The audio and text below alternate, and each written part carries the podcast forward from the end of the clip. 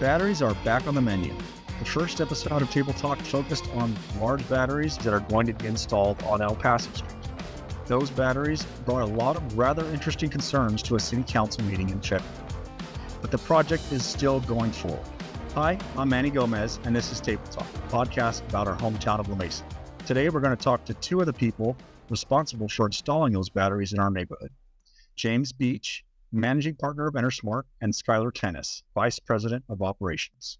Thanks so much for joining us, James and Skyler. How you doing? Great. Thank you for having us. Happy to be a part of it. Yeah, anytime. Our pleasure. First, tell me a little about the company EnerSmart. Who are you and what do you do? Yeah, so we're a project development company that develops utility scale battery storage projects. We develop them, permit them, own them, and, and ultimately operate them throughout San Diego County. How did you get started and what are the long term visions for the company? Yeah, we, we got started. We started up about four years ago. Basically, just saw that the costs of battery storage were declining and the market really for installing front of the meter battery storage projects was really opening up for the first time. And so we created the company to take advantage of those opportunities.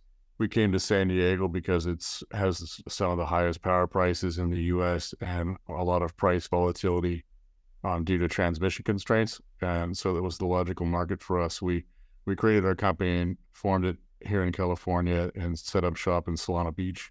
And uh, yeah, our long term visions are after San Diego, we'll probably do uh, similar projects in PG&E territory and other markets throughout the U.S. Now, we talked about this in the first episode, but it's a good time to review. What's the point of having a bunch of large batteries in our neighborhood?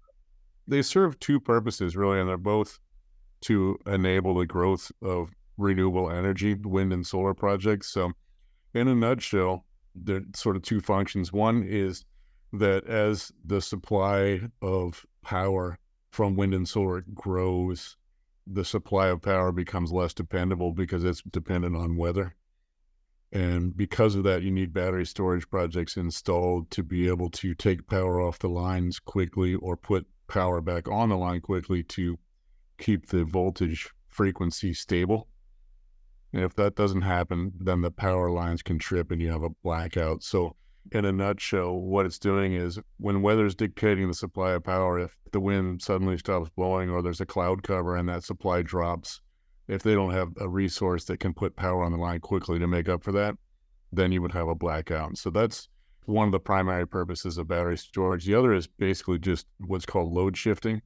So it's to charge, basically charge the batteries when there's too much supply on the line and not enough demand, basically, mostly in the middle of the night or you know, summertime in the middle of the day when there's a lot of solar power, uh, we can charge that power and then release it other periods, particularly in afternoons when the sun starts going down and people are coming home from work and turning on their air conditioning and their ovens and their TV sets, etc. When demand goes way up in the afternoon and supply goes down, then we can release that power. So it shifts that load. The overall goal of batteries is really to make the power prices more stable and lower. My understanding is that this would help when I come home and turn on my air, computer, and TV along with everyone else. This will make it less likely that the power companies will have to buy more expensive electricity from out of town or have blackouts. Is that right? Yeah, you're getting it mostly right. There's sort of two different things. The blackouts are different. That's just basically the transmission lines. They have to stay within a certain frequency. And if you put too much, if there's too much supply, there's not a balance of supply and demand, then it trips the wires basically, and and it creates a blackout. The other issue is basically just trying to lower that cost of power in the afternoon, and we can do that by storing power when it's cheap and releasing it when it's expensive. So it's basically putting more supply on the line when the system really needs it, and taking it off the lines when the system doesn't. The overall goal is to lower and stabilize the price of power and just to add to that too, a lot of times with the amount of solar that California has right now, that the peak production times, some of that solar power is actually be exporting to other states. So uh, it kind of comes with what James was saying. That sometimes we'll also charge whenever it's needed, so that that power doesn't have to go to other states. We can store that renewable energy, and we can discharge it later when it's needed. As a reminder, this site is on a small lot on El Paso, just west of Lake Murray Boulevard. It's behind the Rosaritos Mexican food and directly across the street from an SDG&E electrical substation. we saw that there's a fancier sign on the lot there, but it doesn't look like construction has begun yet. Where are you in the process, and when do you expect these to be online? Yeah, yeah. So that was um, that was actually our sign that we put on there. So the original one that was being complained about was the city's notification, and the the one that we posted here recently was one that we posted up there with our PR firm uh, right on to kind of give everybody a phone number to call or an email to reach out to if they had any questions. Uh, as far as where we're at, uh, we just had our design review board meeting this Tuesday with La Mesa. It went well. We had one person show up with a little bit of opposition, um, but it was all pretty typical stuff. You know, uh, it, they're worried about sound, they're worried about fires, they're worried about property values going down. Besides that, the design review board meeting went fairly well. They want us to beautify the 20 foot retaining wall that we've got that's kind of going back into that hill that's there right now and going towards those residential areas. But besides that, that was all they had. So we're going to be updating that. We should be on the next design review board meeting in September to get approval there. And concurrently, and that would be for our site plan approval. Concurrently, we're doing the building and grading permit submittal, which, you know, ideally we could get done in about four months. But knowing how the cities work, it will probably take a little closer to six months before we can actually put a shovel in the ground. One of the big concerns that was brought up was around the potential dangers of batteries. Uh, lithium ion batteries are prone to catching on fire, but these aren't lithium ion batteries. Can you talk about what they are and how their safety compares with other batteries? Yeah, so it's it's a LFP lithium iron phosphate. So it's still a, a type of lithium ion battery, but definitely not as volatile. While there are still fire risks and there's there's safety systems in place, if there ever was, the LFP is dramatically lower as far as the the fire risk. They don't combust anywhere near as, as low of a temperature. So again, just a, a, safer technology. This is the same technology they're using in the local school buses that they're now electrifying, and uh, all the EVs as well. And I mean, there there is risk, right? There's there's there's always going to be risk, but there's redundant systems in these that are backed up by UPS power that will exhaust the gases that can build up in these systems and cause explosions. So if there ever was an event, they would start to exhaust that to where the, those gases can't build up in the container at all, which prevents an explosion from occurring. So they are safer. Well, they do still have fire risk, there are redundant systems in place to keep them safe. So, in layman's terms, if there's a fire, talk about what will happen next. Yeah, absolutely. So these are all tested UL 9540. So they ha- they have to have certain mitigation mechanisms in place. And so if there is a fire, we have the smoke detectors, there's heat detectors, there's flame detectors. Those will sense what's going on. They'll immediately kick up the exhaust vents that will then vent off any gases that could build up in there and again potentially cause an explosion. So that's the first step is off venting.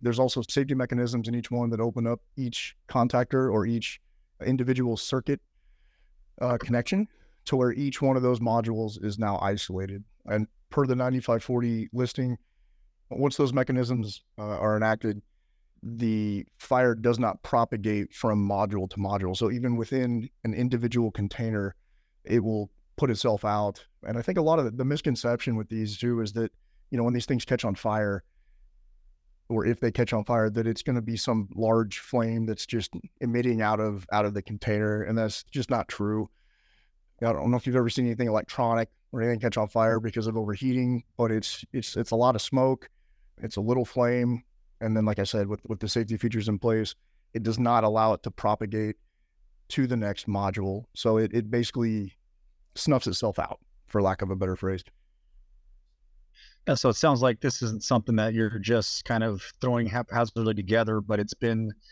put together, tested, retested, and kind of finalized as this is the safest we can get it. This is as safe as it as you can be. So it sounds sounds pretty safe to me. Um, they actually catch them on fire. They put a. I can send you. I'm happy to send you the 9540 document of the testing. It would actually be a lot of fun to be involved in the testing, uh, to be honest. But they yeah, they'll put a heat gun on each module. They'll heat it up to a ridiculous amount to where it does catch fire. And then they just sit there and let all the systems operate as designed and document when it goes out. A pretty interesting report. Yeah. So it sounds like exactly what needs to be done is getting done to ensure the highest safety factor possible. Absolutely. So another thing was noise was a big concern. An independent noise study concluded that the noise level would be approximately 60 decibels during the day and 50 decibels at night. But for the normal person, what does that actually mean? How loud will this actually be? So these these all have fans. They have cooling fans. The inverters have cooling fans as well. And when these are operating at full capacity, they will turn on. When they're all running and you've got a lot of those batteries together, it also amplifies that. So they take all that into consideration with the sound study.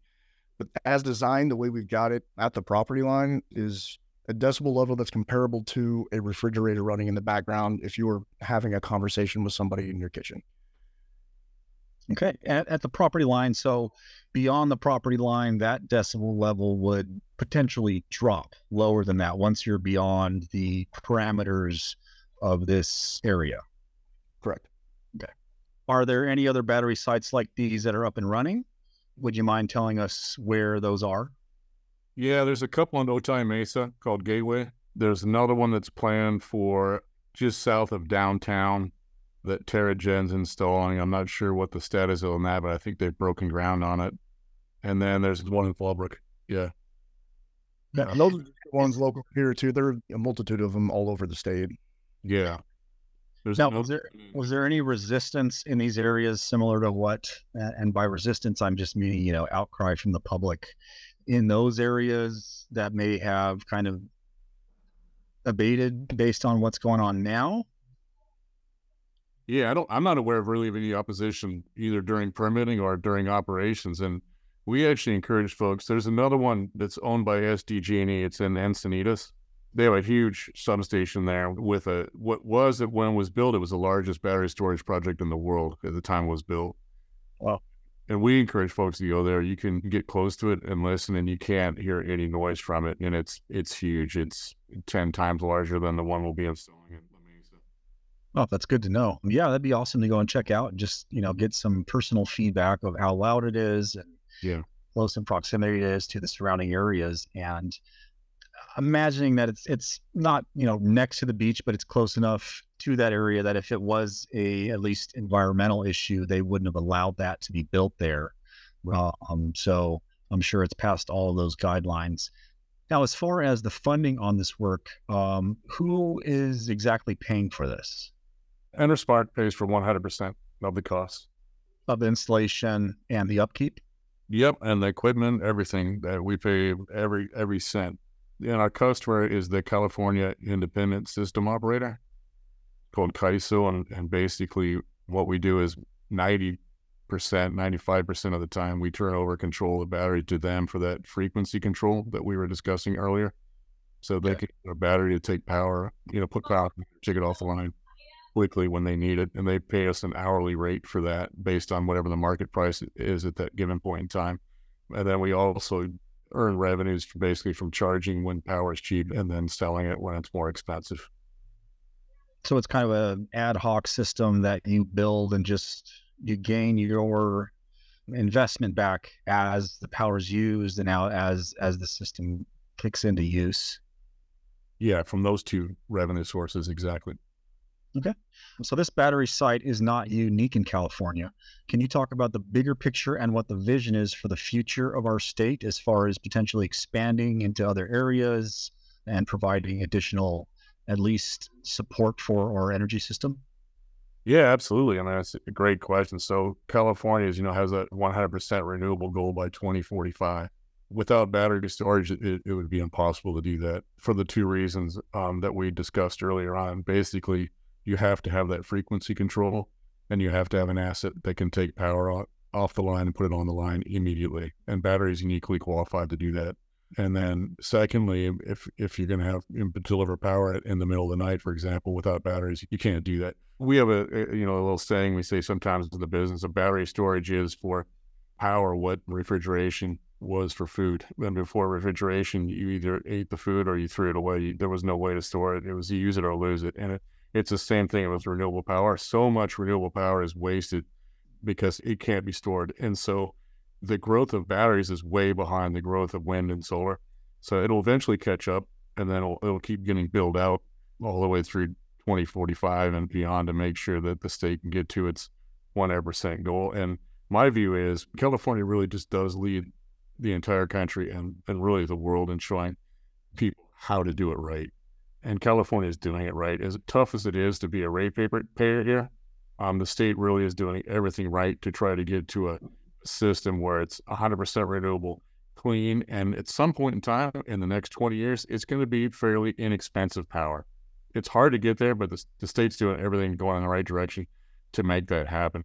When I mentioned the system operator, CAISO, to go onto their website and you can look at power source. And if you look at the supply of power in the middle of the day, most days it's above 75% renewable. And a lot of times it's 100.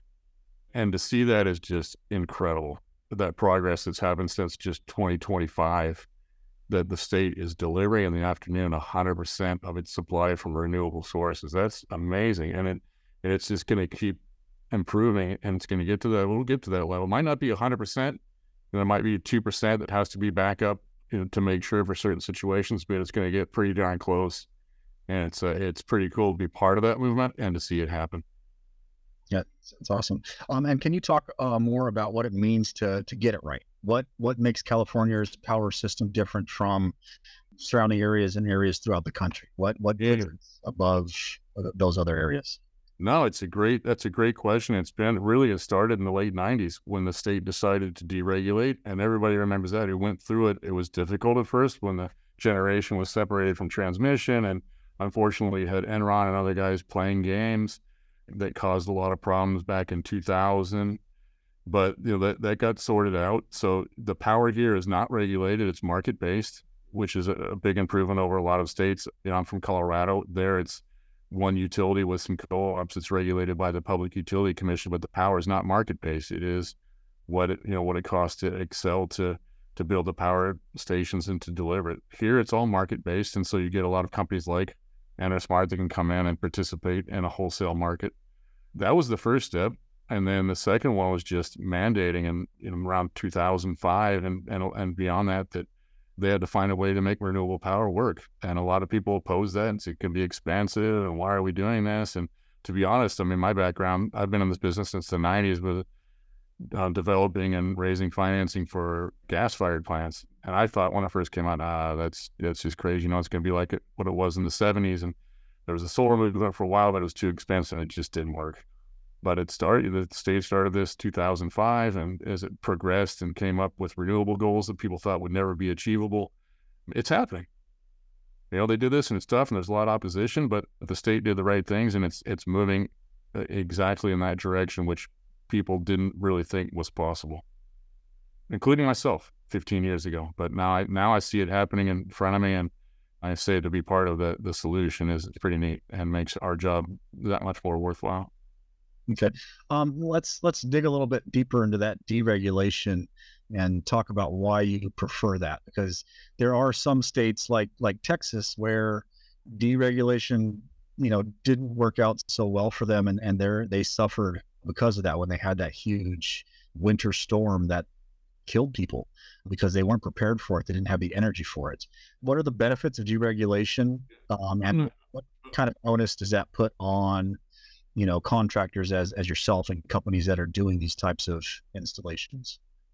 Yeah i'm not i'm not sure in that crisis in ERCOT whether or not you know a regulated system would have come out any better than a deregulated system but what i see is just you know it's it's supply and demand. It's based on here it's a wholesale market. It's supply and demand. Anybody can come in and enter the market and build a plant if it makes sense economic sense and they have the money to do it versus a you know regulated market where to be honest, the utility doesn't really care what they pay. They get a return on on their investment, a fixed return on their investment, and they actually, in a regulated market, utility can be uh, incentivized to have a project that's as expensive as possible. And so here it's market based. So if the if the utility is coming out with something that's too expensive, then you have the ability to, to come out. Not in all cases, but in a lot of the cases, you can come out and we can build it on our own for less. And the Public Utility Commission sees that and allows us to, to do something that makes more sense for the ratepayer versus a, a, regulated market where they don't have that competition and that that requirement or that need to to come up with the most economically efficient system or plan. So just to add to that a little bit too, I mean the, the deregulation in Texas now, I mean the, the battery storage is booming there almost just as much as it is here in California. Um, and they're looking at battery storage to solve that problem that caused the deaths of people because of of the extreme cold. Because it's deregulated, they're able to put in the battery storage and fix the issue that caused that. Makes sense. Um, yeah, and I think deregulation, you know, it's kind of a trigger word for people. Anytime you hear that, you immediately go, "Oh no, that's never good." But I guess, you know, as long as you have contractors and builders who take it upon themselves to do quality work and, and do quality installations and make sure that they are meeting the standards that are set for the industries, that kind of eliminates that uh, that problem. So, uh, absolutely, yeah. And you still have you still have regulatory bodies. You still have the Public Utility Commission. You still have what's called FERC to oversee these things. And so it's not like sort of a free for all, but what it does is, you know, allows the ratepayer to get the best deal. It yep, really does open that market to competition. And that's what we want. So uh, thank you so much for uh, taking the time to talk with us today, James and Skyler. Any final words for our listeners? Uh, no, thanks for your support and appreciate you giving us the opportunity to talk about our projects and our company. Sure. Yeah, we're more than happy to do that. Well, that's it for this episode. Andy Trimlett and Josh Crimson produced this podcast. And big thanks to Jordan Crimson for composing our theme song. Thanks for listening to Table Talk.